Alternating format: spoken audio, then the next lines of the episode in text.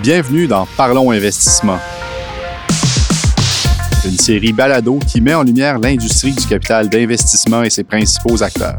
On démystifie, on vulgarise et on explore les rouages de l'industrie. Je suis Olivier Canville, PDG de Réseau Capital, et dans ce balado, je rencontre celles et ceux qui créent cette industrie. Incursion dans le monde du capital d'investissement au Québec.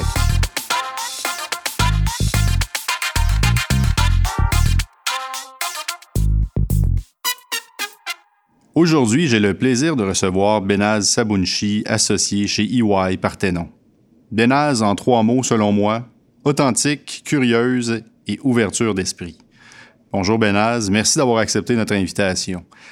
Dans cet épisode, nous souhaitons en apprendre plus sur la mécanique derrière les investissements sur un nouveau marché et comment nous pouvons accompagner les investisseurs dans ce parcours et cette réflexion bonjour euh, Benaz. Euh, peut-être avant de commencer euh, les questions, est-ce que tu pourrais prendre un petit, un petit deux minutes pour nous parler un peu de ton parcours? Bonjour, merci beaucoup Olivier, un grand plaisir d'être ici aujourd'hui. Je suis une associée dans l'équipe de stratégie corporative chez EY. J'avise mes clients sur comment réimaginer leur futur, stratégie de croissance, comment faire allocation de capital, surtout s'il s'agit des leviers inorganiques comme l'acquisition ou des investissements. Avant de me joindre à EY, euh, j'étais dans le domaine de tech startup dans le domaine de l'intelligence artificielle. Et euh, avant ça, j'étais dans le domaine conseil avec euh, plusieurs firmes conseil global à travers plusieurs secteurs, notamment aéronautique, minier, commerce de taille, etc. finalement, je suis un ingénieur de formation avec un doctorat en sciences de données. Là, comment on accompagne les entreprises en portfolio qui veulent croître, euh, qui veulent investir dans un nouveau marché? Est-ce qu'il y, a des aspects qu'elles doivent prendre en compte au niveau stratégique?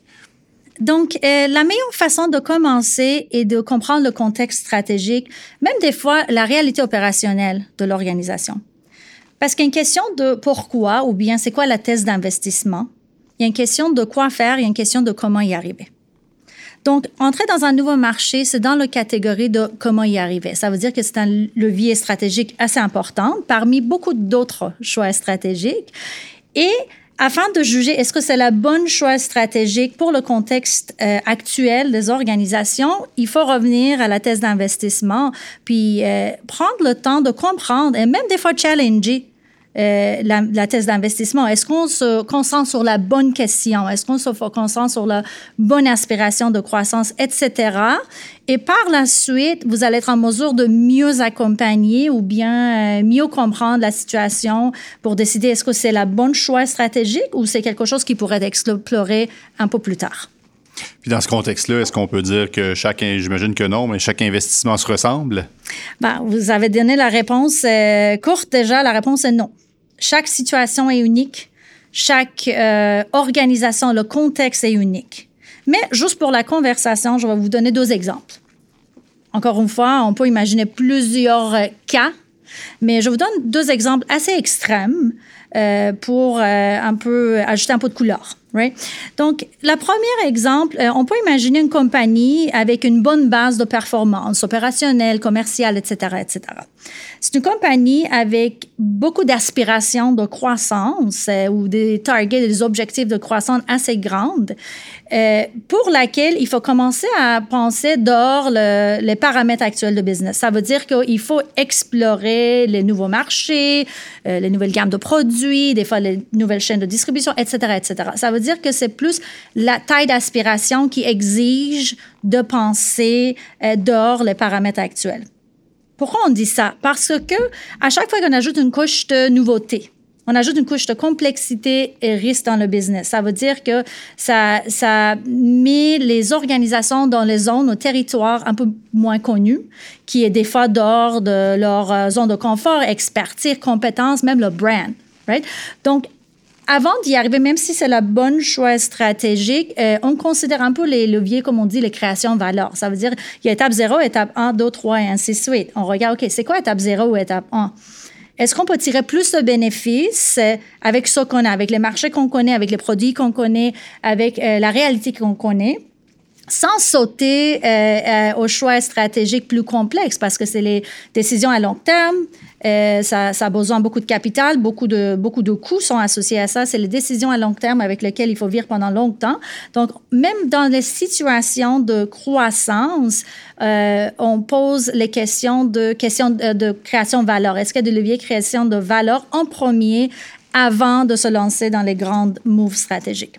Ça, c'est un exemple. Là, je vous donne un deuxième exemple.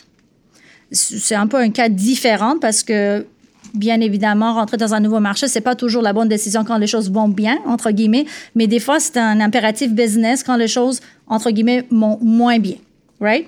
Donc, euh, dans le deuxième exemple, euh, on a des cas qu'il y a des shifts structurels stratégiques dans l'environnement ou de contexte de business de, des organisations. Euh, ça pourrait être dans la compétition, ça pourrait être un shift en comportement consommateur, ça pourrait être les, situations géopolitiques, et etc., etc. Donc, des fois, c'est un impératif de garder ou je dirais sauver la continuité de business. Right? Des fois, c'est euh, un choix stratégique parce qu'on n'a pas de choix pour d'autres raisons. Et je reviens sur la thèse d'investissement. C'est important de comprendre le contexte, pourquoi on va le faire ça et s'il y a d'autres choses à faire avant. Dans ce cas-là, c'est le même principe. On explore toujours euh, les opportunités de création de valeur ou des fois euh, redressement. Des fois, euh, ça prend des restructurations de business pour, encore une fois, tirer bénéfice avec des choses qu'on a, comme on dit, entre guillemets, un peu euh, faire le ménage avant de lancer dans les moves un peu plus complexes. Parce que dans ce cas-là, ça se peut qu'il y a des, des, manques de talent, des compétences, euh, les maturités technologiques, etc., etc. Donc, oui, ça pourrait être une bonne choix stratégique, mais encore une fois, il faut revenir au contexte puis voir c'est quoi les étapes préliminaires avant de rentrer dans les exécutions des, des, choix un peu plus complexes, si vous voulez. Puis dans ces étapes préliminaires-là, est-ce que, bien entendu, est-ce que tu parles de la, de la, de la revue diligente, là, de la fameuse due diligence, et, euh, puis quels sont les aspects qui sont à prendre en considération quand on fait cette, cette revue diligente-là? Super bonne question. Donc, euh, encore la réponse courte est oui, ça fait une partie importante de préparation euh, de, commercial due diligence, comme on dit, ou revue de diligence euh, commerciale. Encore une fois, c'est cas par cas. On regarde différentes choses dépendamment le besoin de cas, le type d'analyse, le profondeur de détails d'analyse peut varier dépendamment les, besoins stratégiques de chaque organisation. Mais à très haut niveau, je veux, euh, je veux vous expliquer ou nommer trois, quatre catégories importantes. La première, c'est bien évidemment le marché, l'étude de marché, croissance de marché. Right? C'est très important de voir c'est quoi le, trajectoire, pas juste cette situation actuelle, mais comment on peut gérer les scénarios ou rouler le scénario dans 5 à 10 ans pour voir euh, comment les choses peuvent évoluer. Euh, aussi, encore une fois, quand j'ai parlé de, de profondeur d'analyse, admettons si je reviens à deux exemples extrêmes que j'ai donnés, euh, si la compagnie va rentrer dans un nouveau marché, mais il va rester pas mal dans les mêmes paramètres de produits, euh, ou bien les expertises euh, qu'il possède en ce moment, il y aura moins de, je dirais, analyse détaillée nécessaire. Mais par contre, à chaque fois qu'on ajoute une nouveauté, une nouvelle chaîne de distribution, une nouvelle gamme de produits, mettre l'accent sur un, je sais pas, un autre type de marché. Donc, à chaque fois qu'on ajoute une nouveauté euh, dans, dans l'équation, ça prend les analyses encore plus poussées pour non seulement analyser le marché, aussi regarder les, les risques et opportunités qui sont là et aussi la capacité de l'organisation de capturer les opportunités. Une opportunité, c'est une opportunité seulement si il y a les compétences et puis la maturité pour les capturer et c'est le genre de choses qu'on regarde dans analyse de marché, si vous voulez. Deuxième, c'est la compétition, bien sûr. On regarde les compétitions, encore une fois, on regarde euh, les compétitions actuelles. Euh, on analyse un peu leurs euh, moves stratégiques. On regarde dans les dernières années s'il y a des changements majeurs dans leur business, s'ils ont fait les transactions majeures, puis essaye de faire la déduction de dire, OK, qu'est-ce que ça veut dire? Où est-ce qu'ils vont, puis pour voir, dire, OK, qu'est-ce que ça veut dire pour l'organisation qui va rentrer dans son marché-là? Donc, on essaie de projeter ça encore dans le temps, rouler les scénarios. Je reviens au mot scénario, parce que c'est très difficile. On n'a pas un crystal ball, mais on fait les analyses, right? On fait les scénarios. Deuxième chose que j'aimerais ajouter dans le volet compétition, il y a ce que j'appelle les compétitions euh, traditionnelles et non traditionnelles. Traditionnelles, euh, en simple mot, ça veut dire les, les, les, joueurs connus qui sont dans le même secteur ou dans le même euh, type de produits et services. Les non euh, traditionnels, on parle de, de disruptors.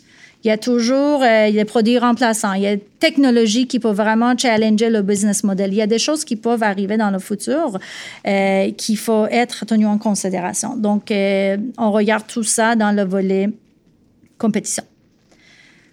Troisième, taxes et réglementation.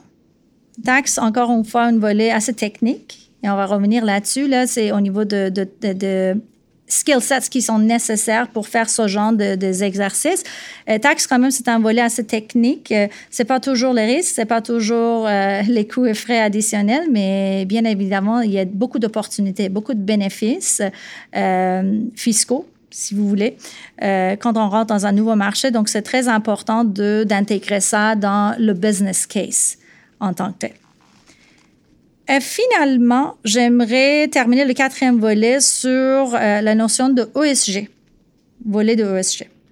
Donc, ESG, encore une fois, ça, connecte aussi à réglementation, sont quand même assez intégrés. Encore une fois, c'est pas toujours le risque menace. Moi, je regarde ça comme une opportunité.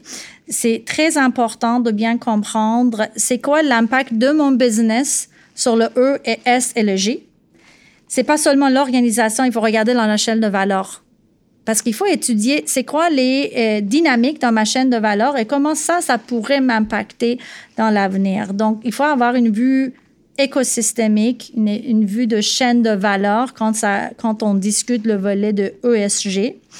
Et euh, encore une fois, les réalités sont différentes. Si on prend une compagnie à la base euh, canadienne qui va faire l'expansion en Europe, réalité très différente, euh, l'évolution beaucoup plus rapide, les réglementations très différentes. Donc, c'est très important de comprendre la situation OSG. Et j'aimerais ajouter euh, un mot sur le ce volet-là. Right? Donc, pour les investisseurs qui ont plusieurs compagnies en portfolio, si vous voulez, ça se peut que le volet OSG ne faisait pas partie de la diligence initiale dans le temps d'investissement. Mais il faut faire attention que ESG, c'est un volet très important pour opérer ces compagnies-là et ça va être encore plus important quand on fait la préparation pour le exit. Donc, à un moment donné, il faut faire face à euh, cette réalité-là. Donc, moi, euh, si j'ai un conseil pour dire que prenez le temps, regardez votre portfolio, faites un euh, scan euh, regardez votre exposure, quantifiez les scénarios et regardez ça non seulement comme un risque, mais moi, je dirais vraiment, c'est une grande opportunité euh, d'ajouter plus de valeur pour la société, pour euh, vos consommateurs, vos clients, etc. Donc, il y a plein d'opportunités dans ce volet-là. Et pour conclure, quels seraient pour toi les points les plus déterminants pour une entreprise qui souhaite investir sur un nouveau marché? Euh, j'aimerais vous laisser avec trois points. Premier point, euh, comme je dis, faites attention à pourquoi. Prenez le temps de comprendre le contexte, la thèse d'investissement et euh, essayez de comprendre la situation de compagnie en tant que telle. Et sachez que ça pourrait être une bonne décision, mais il faut des fois explorer d'autres leviers comme création de valeur, redressement, et, etc., pour préparer euh, la compagnie pour l'exécution. Parce qu'on va dérisquer euh, l'investissement, on va augmenter les chances de succès. Donc, prenez votre temps. Deuxième point est de trouver un bon partenaire. Là, j'ai nommé quelques volets qui, font partie de, de revue diligence commerciale, mais c'est des volets assez techniques. Ça prend une team, euh, une équipe multidisciplinaire. Si jamais vous n'avez pas la gamme, gamme totale de compétences à l'interne, n'hésitez pas euh, de trouver un bon partenaire parce que là, moi, je regarde ça comme un police d'assurance. C'est une façon de dérisquer l'investissement, c'est une façon d'augmenter les probabilités euh, de succès. Donc, encore une fois, prenez votre temps, regardez euh, les expertises que vous avez besoin et si jamais vous avez besoin d'aide, trouvez un bon partenaire. Et finalement, j'aimerais terminer encore une fois sur le volet OSG.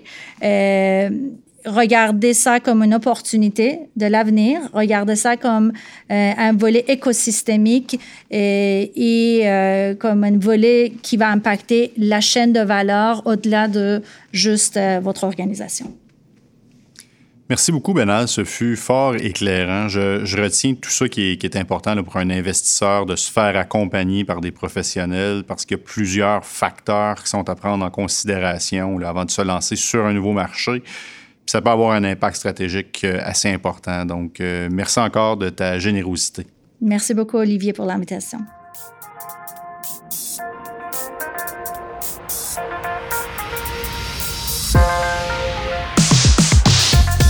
Merci pour votre écoute. Je vous donne rendez-vous au prochain épisode. Parlons Investissement est une idée originale de Réseau Capital, l'association du capital d'investissement au Québec. Ce balado est réalisé par Virage Sonore. Rendez-vous sur votre agrégateur préféré ou sur le site réseaucapital.com pour retrouver tous les épisodes. Réseau Capital remercie ses partenaires pour leur appui. Caisse de dépôt et de placement du Québec, Investissement Québec, Desjardins Capital, la Banque de développement du Canada, Ernst Young, Terralis Capital, Fonds d'action, BLG et PricewaterhouseCoopers.